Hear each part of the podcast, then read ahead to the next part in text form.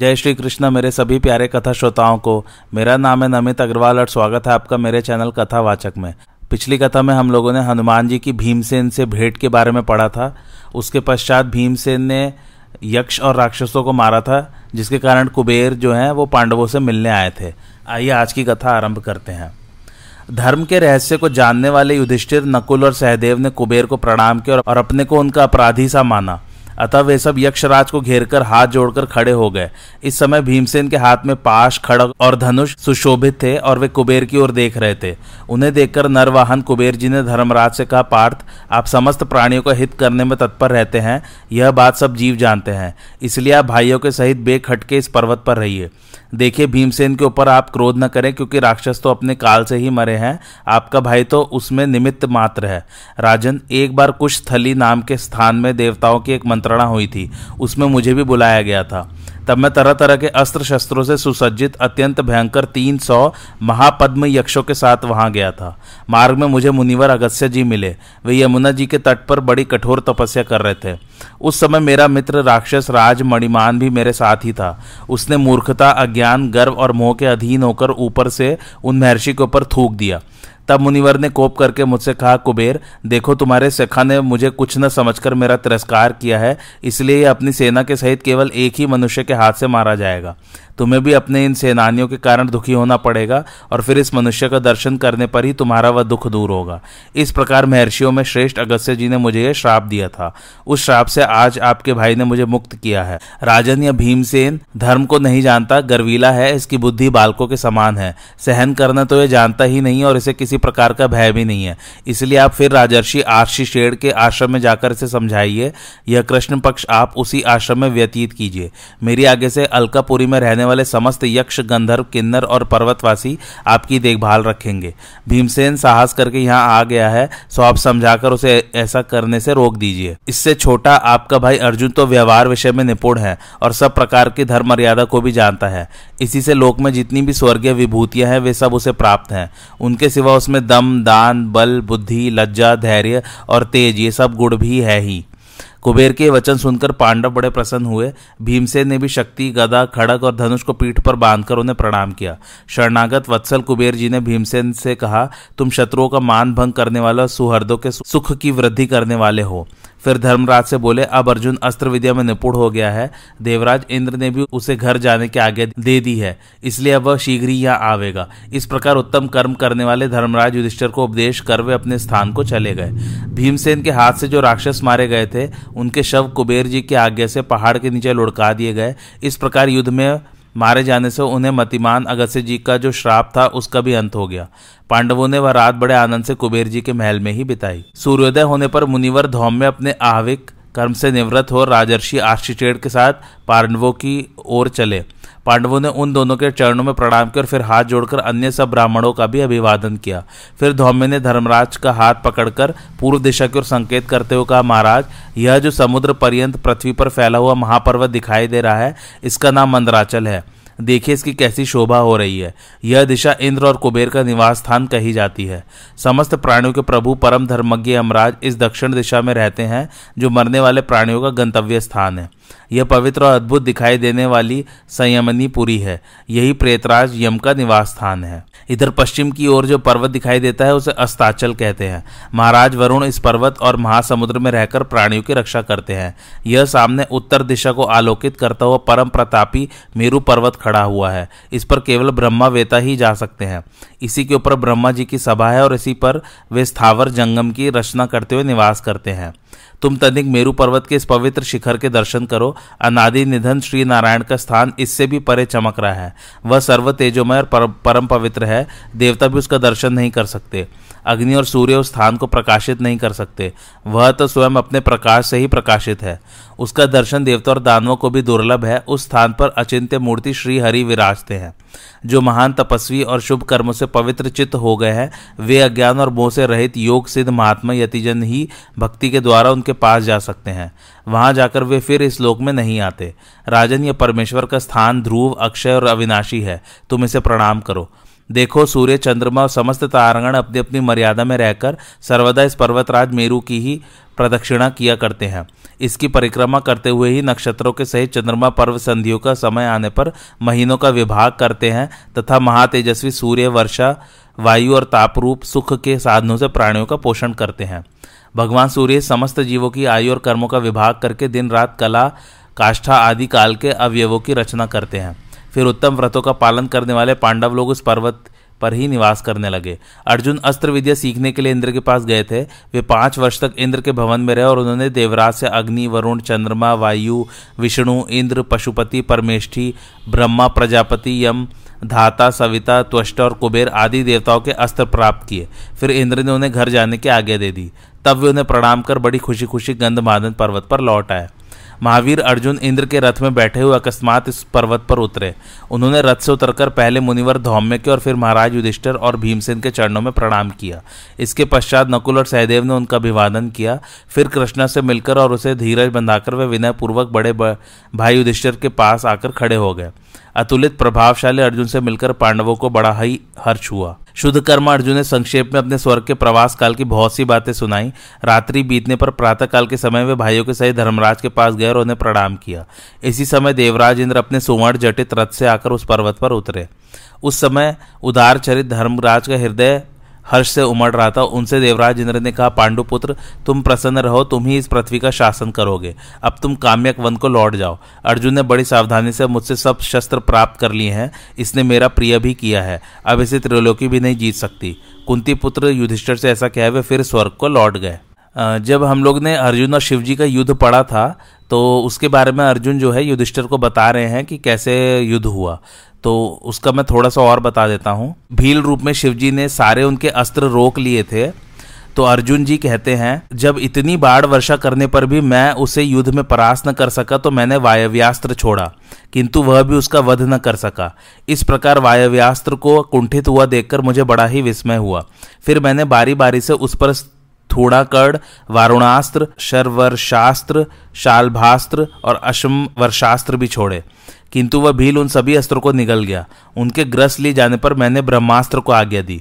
उससे निकलते हुए प्रज्वलित बाड़ों से वह सब ओर से ढक गया, परंतु उस महातेजस्वी भील ने उसे भी एक क्षण में ही शांत कर दिया। उसके व्यर्थ हो जाने पर तो मुझे बड़ा ही भय हुआ। फिर मैंने धनुष और अपने दोनों अक्षय तर्कस लेकर उस पर प्रहार किया, किंतु वह उन्हें भी निगल गया।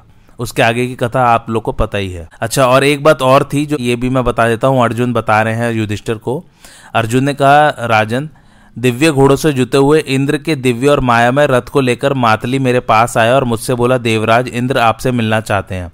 यह सुनकर मैंने पर्वतराज हिमालय की प्रदक्षिणा की और उनकी आज्ञा लेकर उस श्रेष्ठ रथ में सवार हुआ। तब अश्व विद्या में निष्णात मातली ने उन मन और वायु के समान वेगवान घोड़ों को हाका।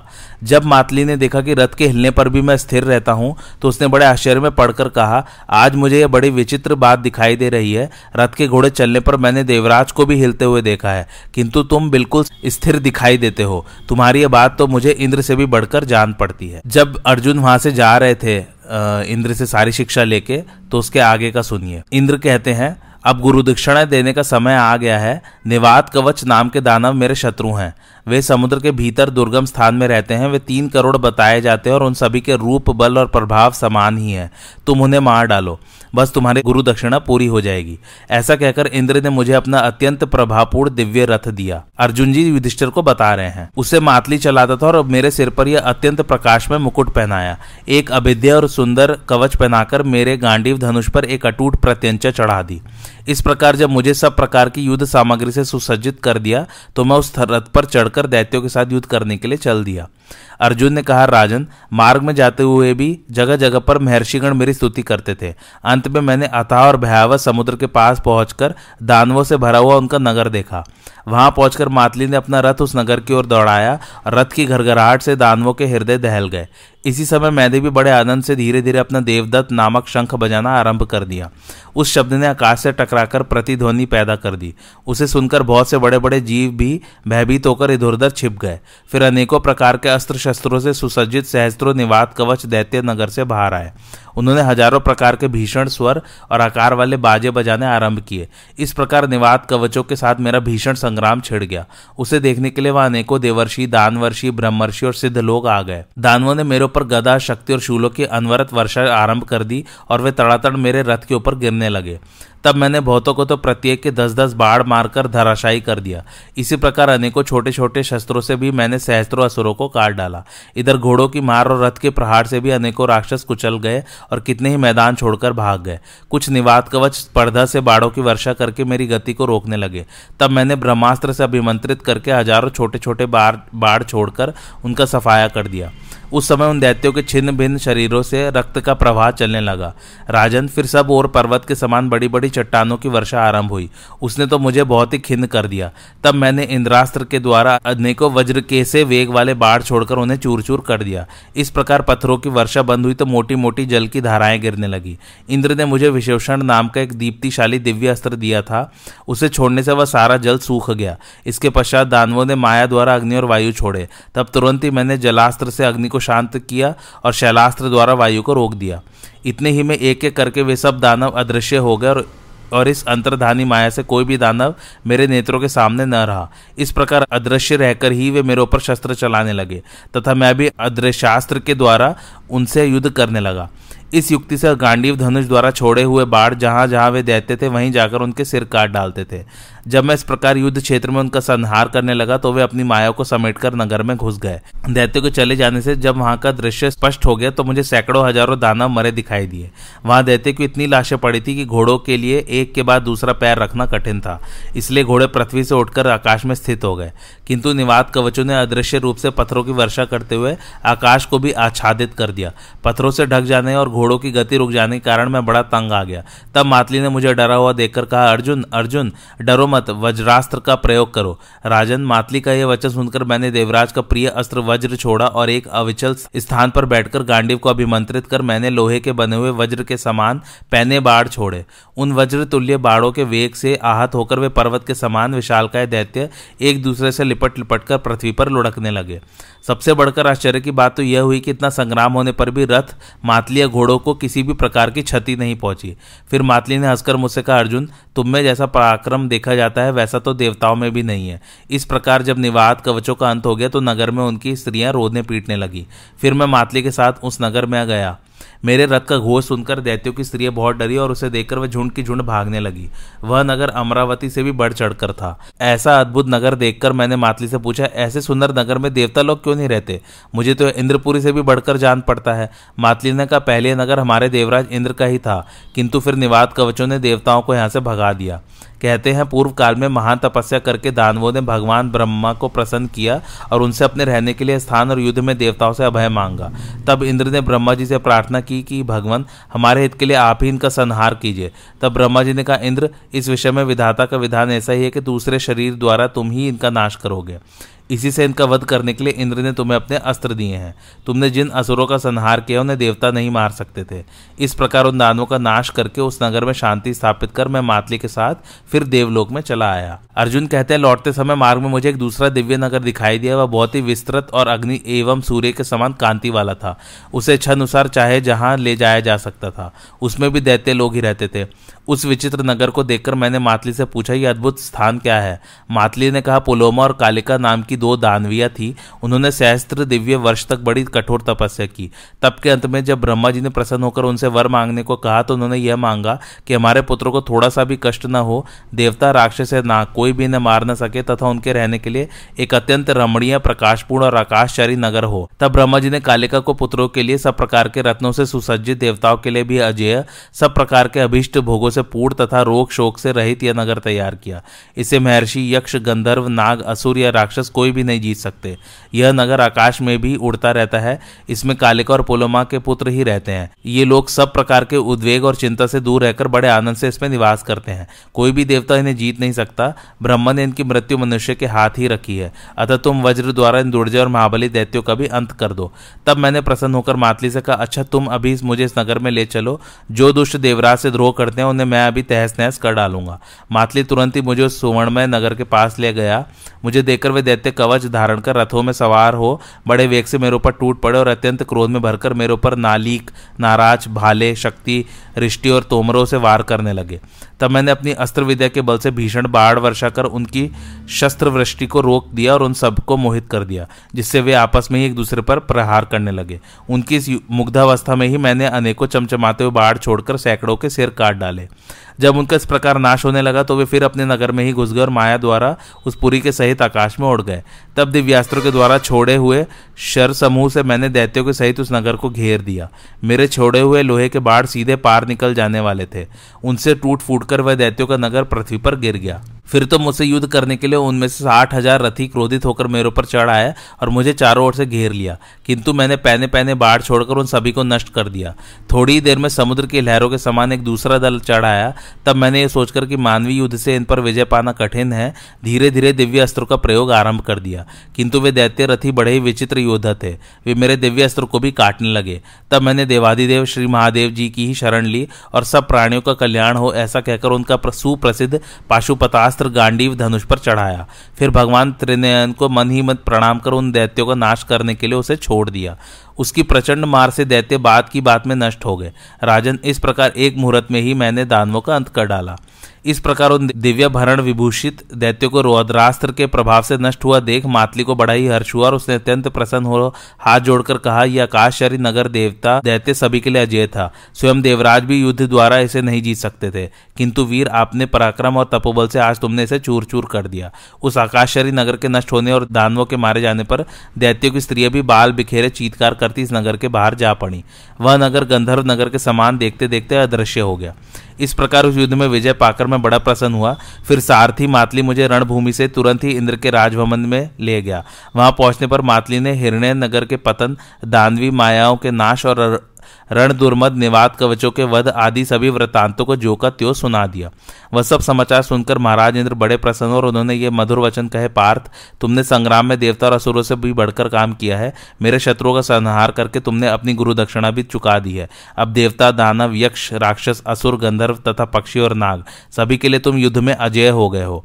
अतः तुम्हारे बाहुबल से जीती हुई वसुंधरा पर कुंती नंदन धर्मराज युधिष्ठिर निष्कंटक राज्य करेंगे। तुम्हें सभी दिव्यास्त्र प्राप्त है, इसलिए भूमंडल में कोई भी योद्धा तुम्हारा पराभव नहीं कर सकेगा। बेटा, जब तुम संग्राम भूमि में खड़े होगे तो भीष्म, द्रोण, कृप, कर्ण, शकुनी और अन्य सब राजा तुम्हारी सोलहवीं कला के बराबर भी नहीं होंगे। फिर राजा इंद्र ने मुझे शरीर की रक्षा करने वाला वह दिव्य अभेद्य कवच और यह सोने की माला प्रदान की। साथ ही उन्होंने यह देवदत्त नामक शंख भी दिया जिसकी आवाज़ बहुत ऊँची है, और यह दिव्य किरीट तो स्वयं अपने हाथ से मेरे समस्तक पर रखा। इसके बाद उन्होंने ये बहुत ही सुंदर दिव्य वस्त्र और आभूषण भी मुझे प्रदान किए। इस प्रकार इंद्र से सम्मानित होकर मैं वहाँ गंधर्व कुमारों के साथ बड़े आनंद पूर्वक रहा। वहाँ मेरे पाँच वर्ष बीते। एक दिन इंद्र ने मुझसे कहा, अर्जुन, अब तुम्हें यहाँ से जाना चाहिए। तुम्हारे भाई तुम्हें याद कर रहे हैं। इससे मैं वहाँ से चला आया और आज इस गंधमादन पर्वत के शिखर पर भाइयों सहित आपका दर्शन किया है। युधिष्ठिर बोले, धनंजय, ये हमारे लिए बड़ी सौभाग्य की बात है कि तुमने देवराज इंद्र को अपनी आराधना से प्रसन्न किया और उनसे दिव्य अस्त्र प्राप्त किए। अर्जुन, अब मैं उन दिव्य अस्त्रों को देखना चाहता हूँ, जिनसे तुमने वैसे बलवान निवाद कवचों का वध किया है युधिष्ठिर के ऐसा कहने पर अर्जुन ने देवताओं के दिए हुए उन दिव्य अस्त्रों को दिखाने का विचार किया। पहले तो वे विधि पूर्वक स्नान करके शुद्ध हुए, फिर अपने अंगों में परम कांतिमान दिव्य कवच धारण कर लिया। एक हाथ में गांडीव धनुष और दूसरे में देवदत्त शंख ले लिया। इस प्रकार वीरोचित वेश से सुशोभित हो महाबाहु अर्जुन ने उन दिव्यास्त्रों को क्रमशः दिखाना आरंभ किया। जिस समय उन अस्त्रों का प्रयोग प्रारंभ हुआ, पृथ्वी वृक्षों सहित काप उठी, नदी और समुद्र में उफान आ गया, पर्वत फटने लगे, वायु की गति रुक गई, सूर्य की कांति फीकी पड़ गई और जलती हुई आग भी बुझ गई। तदंतर समस्त ब्रह्मर्षि, सिद्ध महर्षि, संपूर्ण प्राणी, देवर्षि तथा स्वर्गवासी देवता सबके सब वहाँ आकर उपस्थित हुए। लोक पितामह, ब्रह्म और भगवान शंकर भी अपने गढ़ों सहित वहाँ पधारे। फिर सब देवताओं ने नारद जी को अर्जुन के पास भेजा। वे आकर अर्जुन से बोले, अर्जुन अर्जुन, ठहरो। इस समय दिव्यास्त्रों का प्रयोग न करो। बिना किसी लक्ष्य के इनका प्रयोग नहीं किया जाता। यदि कोई शत्रु लक्ष्य हो तो भी जब तक वह अपने ऊपर प्रहार करके कष्ट न पहुंचावे, तब तक उस पर भी दिव्यास्त्रों का प्रयोग नहीं करना चाहिए। अन्यथा इनके व्यर्थ प्रयोग करने पर महान अनर्थ हो जाता है। यदि नियमानुसार तुम इनकी रक्षा करोगे तो ये शक्तिशाली और तुम्हें सुख देने वाले होंगे। इसमें तनिक भी संदेह नहीं है। यदि तुमने व्यर्थ प्रयोग से इनकी रक्षा नहीं की तो ये त्रिलोकी का नाश कर डालेंगे। अतः आज से फिर कभी ऐसा न करना। युधिष्ठिर, तुम भी इस समय इनको देखने का लोभ छोड़ो। युद्ध में शत्रुओं का मर्दन करते समय जब अर्जुन इन दिव्यास्त्रों का प्रयोग करे, तब देख लेना। इस प्रकार जब नाराजी ने अर्जुन को दिव्यास्त्रों का प्रयोग करने से रोक दिया, तब सब देवता तथा अन्य प्राणी जो जहाँ से आए थे, वहाँ चले गए और पांडव भी द्रौपदी के साथ उस वन में प्रसन्नता पूर्वक रहने लगे। सभी पांडव पूर्वोक्त वनों में ही रहते हुए अत्यंत रमणीय गंधमादन पर्वत पर विचरने लगे। पांडवगढ़ कुबेर के अनुग्रह से वहाँ रहने के लिए उत्तम निवास स्थान पाकर बड़े सुखी थे। अर्जुन के साथ वे वहाँ चार वर्ष तक रहे, परंतु उनको वह समय एक रात के समान ही प्रतीत हुआ। पहले के छह वर्ष तथा वहाँ के चार वर्ष, इस प्रकार सब मिलकर पांडवों के वनवास के दस वर्ष सुखपूर्वक बीत गए। धर्म और अर्थ के तत्व को जानने वाले धर्मपुत्र महात्मा युधिष्ठर ने कुबेर के उस निवास स्थान की प्रदक्षिणा की और वहाँ के उत्तम भवन, नदी, सरोवर तथा समस्त यक्ष राक्षसों से जाने के लिए आज्ञा मांगी। तत्पश्चात राजा युधिष्ठिर अपने सभी भाई और ब्राह्मणों को साथ लेकर जिस मार्ग से आए थे, उसी से लौट पड़े। महर्षि लोमश ने जब पांडवों को वहाँ से प्रस्थान करते देखा तो जिस प्रकार दयालु पिता अपने पुत्रों को उपदेश देता है, वैसे ही उन सबको सुंदर उपदेश दिया और स्वयं मन ही मन प्रसन्न होकर देवताओं के निवास स्थान को चले गए। तत्पश्चात वे नरश्रेष्ठ पांडव पवित्र तीर्थों, मनोहर तपोवनों और बड़े बड़े सरोवरों का दर्शन करते हुए आगे बढ़े। वे कभी रमणीय वनों में, कभी नदियों के तट पर, कभी जलाशयों के किनारे और कभी पर्वतों की छोटी बड़ी गुफाओं में रात को ठहर जाते थे। इस प्रकार चलते चलते वे उस पर्वत पर पहुँचे जो यमुना का उद्गम स्थान है। वीरवर पांडवों ने पर्वत पर विशाख यूप नामक वन में निवास किया। वहाँ उन्होंने आनंद पूर्वक एक वर्ष व्यतीत किया। वहाँ निवास करते समय एक दिन भीम पर्वत की कंदरा में एक महाबली अजगर के पास जा पहुँचे, जो मृत्यु के समान भयानक और भूख से पीड़ित था। उसे देखते ही भीम भयभीत होकर उनकी अंतरात्मा विषाद और मोह से व्यतीत हो उठी। उस अजगर ने भीम के शरीर को लपेट लिया वे भय के समुद्र में डूब रहे थे। उस समय महाराज युधिष्ठर ही द्वीप के समान उन्हें शरण देने वाले हुए। उन्होंने ही आकर उन्हें सर्प के चंगुल से छुड़ाया। उस समय पांडवों के वनवास का ग्यारहवा वर्ष पूरा हो रहा था और बारहवा वर्ष समीप था। अतः वे किसी दूसरे वन में भ्रमण करने के लिए उस चैत्र रथ के समान सुंदर वन से बाहर निकले और मरुभूमि के निकट सरस्वती नदी के तट पर जाकर द्वैत वन में पहुँचे। वहाँ द्वैत नामक एक सुंदर सरोवर भी था। भीम कैसे उस सांप से डरे, उसके उसकी कथा पढ़ते हैं। जिस समय पांडव लोग महर्षि वृषपर्वा के आश्रम पर आए और वहाँ के अनेकों प्रकार के आश्चर्यजनक घटनाओं से युक्त वनों में निवास करने लगे, उन्हीं दिनों की बात है। एक समय भीमसेन स्वेच्छानुसार वन की शोभा देखने के लिए आश्रम से बाहर निकले। उस समय उनकी कमर में तलवार बंधी थी और हाथ में धनुष था। भीमसेन धीरे धीरे चले जा रहे थे, इतने में उनकी दृष्टि एक विशालकाय अजगर पर पड़ी, जो एक पर्वत की कंदरा में पड़ा हुआ था। उसके पर्वत के समान विशाल शरीर से सारी गुफा रुकी हुई थी। उसे देखते भय के मारे शरीर के रोए खड़े हो जाते थे। वह अजगर काल के समान विकराल और समस्त प्राणियों को भयभीत करने वाला था। भीमसेन को सहसा अपने निकट पाकर वह महासर्प अत्यंत क्रोध में भर गया और उसने बलपूर्वक दोनों भुजाओं के सहित उनके शरीर को लपेट लिया। अजगर को मिले हुए वर के प्रभाव से उसका स्पर्श होते ही भीमसेन की चेतना लुप्त हो गई। यद्यपि उनकी भुजाओं में दस हज़ार हाथियों का बल था तो भी सर्प के चंगुल में फंसकर वे बेकाबू हो गए और धीरे धीरे छूटने के लिए तड़फड़ाने लगे। मगर उसने ऐसा बाँध लिया कि वे हिल भी न सके। भीमसेन के पूछने पर उस अजगर ने अपने पूर्व जन्म का परिचय दिया तथा श्राप और वरदान की कथा भी सुनाई। भीमसेन ने उससे बहुत अनुनय विनय की फिर भी वे सर्प के बंधन से छुटकारा न पा सके। इधर राजे युधिष्ठर बड़े भयंकर अनिष्टकारी उत्पाद देकर घबरा उठे। उनके आश्रम के दक्षिण वन में भयानक आग लगी और उससे डरी हुई गीदड़ी अमंगल सूचक स्वर में दारुण चित्कार करने लगी। हवा प्रचंड वेग से बहने लगी, रेत और कंकड़ों की वर्षा शुरू हो गई। साथ ही युधिष्ठिर का बाएँ हाथ भी फड़कने लगा।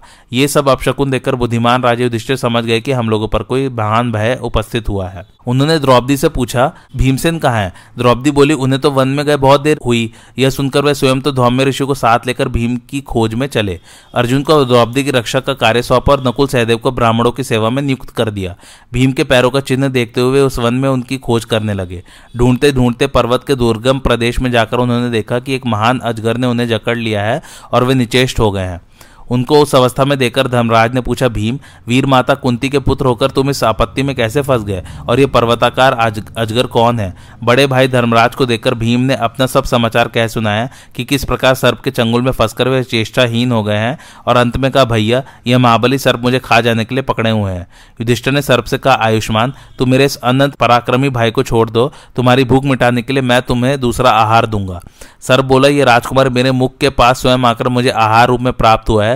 तुम यहाँ से चले जाओ, यहाँ रुकने में कल्याण नहीं है। अगर रुके रहोगे तो कल तुम भी मेरे आहार बन जाओगे। युधिष्ठर ने कहा, सर्प, तुम कोई देवता हो या दैत्य अथवा वास्तव में सर्प ही हो। सच बताओ, तुमसे युधिष्ठर प्रश्न कर रहा है। भुजंगम, बोलो तो सही। तुम भीमसेन को कैसे छोड़ सकते हो? सर बोला, राजन, मैं पहले जन्म में तुम्हारा पूर्वज नहुष नाम का राजा था। चंद्रमा से पांचवी पीढ़ी में जो आयु नामक राजा हुए थे, उन्हीं का मैं पुत्र हूँ। मैंने अनेकों यज्ञ किए, तपस्या की, स्वाध्याय किए, तथा अपने मन और इंद्रियों पर भी विजय प्राप्त की। इन सब सत्कर्मों से तथा अपने पराक्रम से भी मुझे तीनों लोगों का ऐश्वर्य प्राप्त हुआ था। उस ऐश्वर्य को पाकर मेरा अहंकार बढ़ गया। मैंने मदोन्मत होकर ब्राह्मणों का अपमान किया। इससे कुपित तो महर्षि अगस्त्य ने मुझे इस अवस्था को पहुँचा दिया। महाराज अगस्त्य की ही कृपा से आज तक मेरी पूर्व जन्म की स्मृति लुप्त नहीं हुई है। ऋषि के श्राप के अनुसार दिन के छठे भाग में यह तुम्हारा भाई मुझे भोजन के रूप में प्राप्त हुआ है। अतः मैं न तो इसे छोड़ूँगा और न इसके बदले दूसरा आहार लूँगा। किंतु एक बात है, यदि तुम मेरे पूछे हुए कुछ प्रश्नों का उत्तर अभी दे दोगे तो उसके बाद तुम्हारे भाई भीमसेन को मैं अवश्य छोड़ दूँगा। युधिष्ठर ने कहा, सर्प, तुम इच्छानुसार प्रश्न करो, यदि मुझसे हो सकेगा तो तुम्हारी प्रसन्नता के लिए अवश्य सब प्रश्नों का उत्तर दूँगा। सर्प ने पूछा, राजा युधिष्ठर, बताओ ब्राह्मण कौन है और जानने योग्य तत्व क्या है? युधिष्ठर बोले, नागराज, सुनो, जिसमें सत्य, दान, क्षमा, सुशीलता, क्रूरता का अभाव, तपस्या, दया, ये सदूढ़ दिखाई दे, वही ब्राह्मण है। ऐसा स्मृतियों का सिद्धांत है। और जानने योग्य तत्व तो वह पर ब्रह्मा ही है, जो दुख सुख से परे है और जहाँ पहुंचकर या जिसे जानकर मनुष्य शोक के पार हो जाता है। सर बोला, युधिष्ठर ब्रह्म और सत्य तो चारों वर्णों के लिए हितकर तथा प्रमाणभूत है। तथा वेद में बताए हुए सत्य, दान, क्रोध का भाव क्रूरता का न होना, अहिंसा और दया आदि सद्गुण तो क्षुद्रों में भी पाए जाते हैं। अतः तुम्हारी मान्यता के अनुसार तो वे भी ब्राह्मण कहे जा सकते हैं। इसके सिवा जो तुमने दुख और सुख से रहित वैद्य पद बतलाया है, उसमें भी मुझे आपत्ति है। मेरे विचार में तो यह आता है कि सुख और दुख दोनों से रहित कोई दूसरा पद है ही नहीं। युधिष्ठर ने कहा, यदि क्षुद्र में सत्य आदि उपरयुक्त लक्षण है और ब्राह्मण में नहीं है तो वह क्षूद्र क्षूद्र नहीं है और वह ब्राह्मण ब्राह्मण नहीं है। हे सर्प, जिसमें ये सत्य आदि लक्षण हो उसे ब्राह्मण समझना चाहिए और जिसमें इनका भाव हो, उसको शूद्र कहना चाहिए।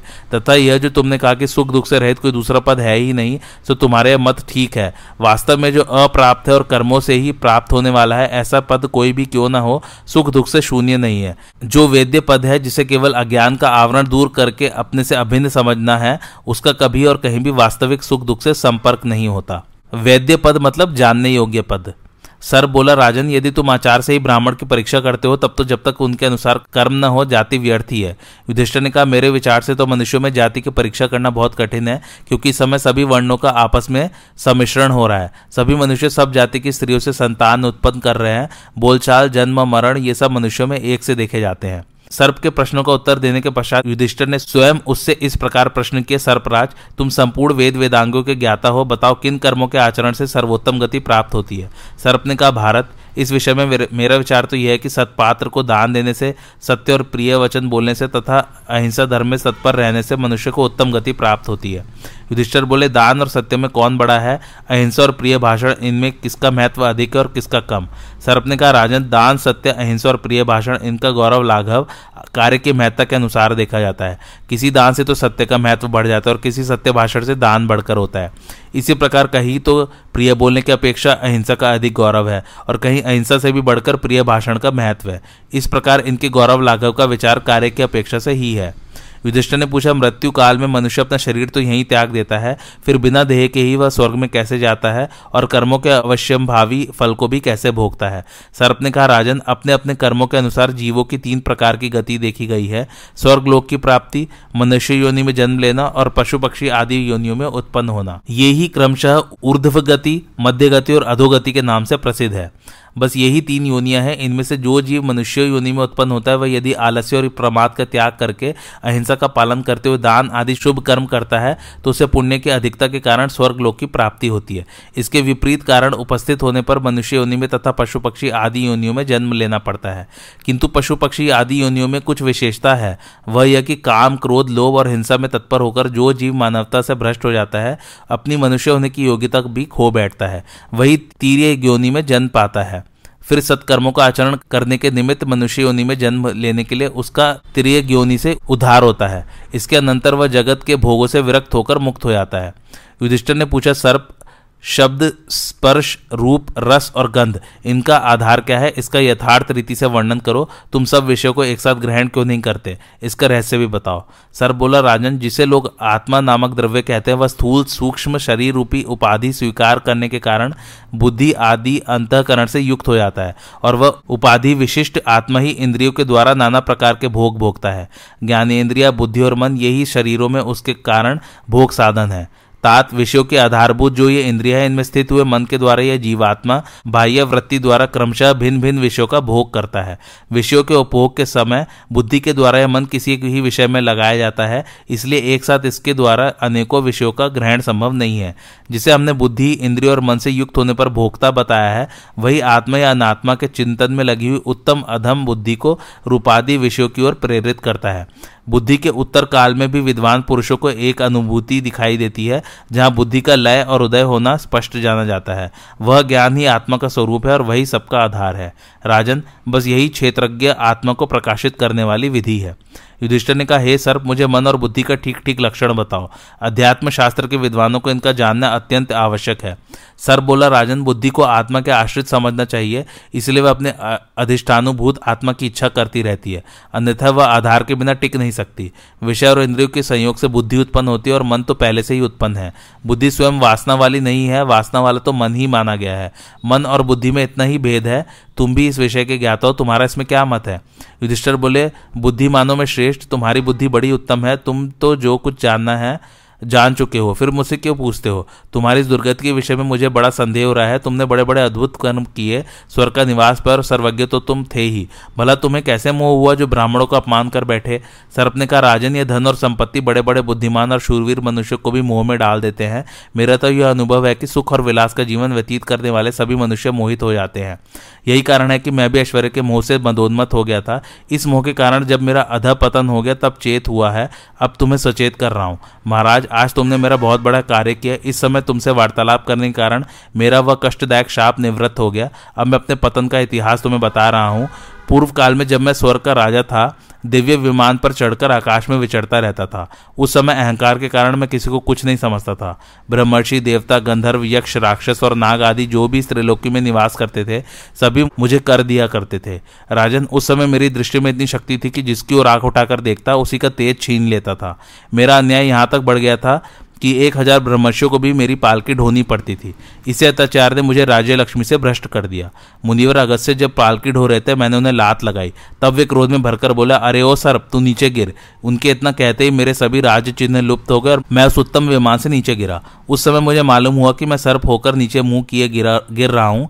तब मैंने अगस्त्य मुनि से कहा, याचना की भगवान, मैं प्रमादवश विवेक शून्य हो गया था, इसलिए यह घोर अपराध हुआ है। आप क्षमा करके ऐसी कृपा करें जिससे इस शाप का अंत हो जाए। मुझे नीचे गिरते देखकर उनका हृदय दरियाद्र हो गया और वे बोले, राजन, धर्मराज युधिष्ठर तुम्हें इस शाप से मुक्त करेंगे। जब तुम्हारे सहकार का और घोर पाप का फल छीड़ हो जाएगा, उस समय तुम्हें फिर तुम्हारे पुण्य का फल प्राप्त होगा।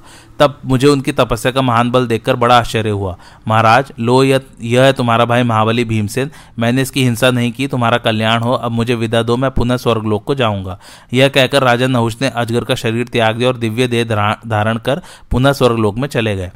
धर्मात्मा युधिष्ठिर भी अपने भाई भीम और धौम्य मुनि को साथ ले आश्रम पर लौट आए। वहाँ एकत्रित हुए ब्राह्मणों से युधिष्ठिर ने यह सारी कथा कह सुनाई। कृष्ण पक्ष का आरंभ होते ही वे धौम्य मुनि के साथ सारथी और आगे चलने वाले सेवकों सहित काम्यक वन को चल दिए।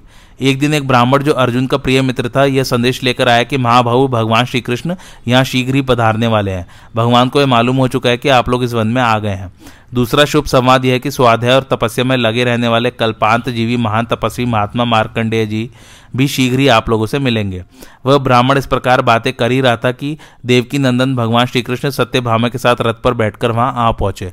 उन्होंने रथ से नीचे उतरकर बड़े हर्षित धर्मराज युधिष्ठिर और महाबली भीम के चरणों में प्रणाम करके फिर धौम्य मुनि का पूजन किया। फिर नकुल और सहदेव ने उन्हें प्रणाम किया। इसके बाद भगवान अर्जुन को हृदय से लगाकर मिले और द्रौपदी को भी अपनी मीठी बातों से सांत्वना दी। इसी प्रकार श्री कृष्ण की रानी सत्यभामा भी द्रौपदी से गले लगकर मिली। आज की कथा यहीं समाप्त होती है। कैसी लगी आप लोगों को मेरी कथा, मुझे कमेंट करके ज़रूर बताइए और मेरे चैनल कथावाचक को लाइक, शेयर और सब्सक्राइब ज़रूर कीजिए। थैंक्स फॉर वॉचिंग, धन्यवाद।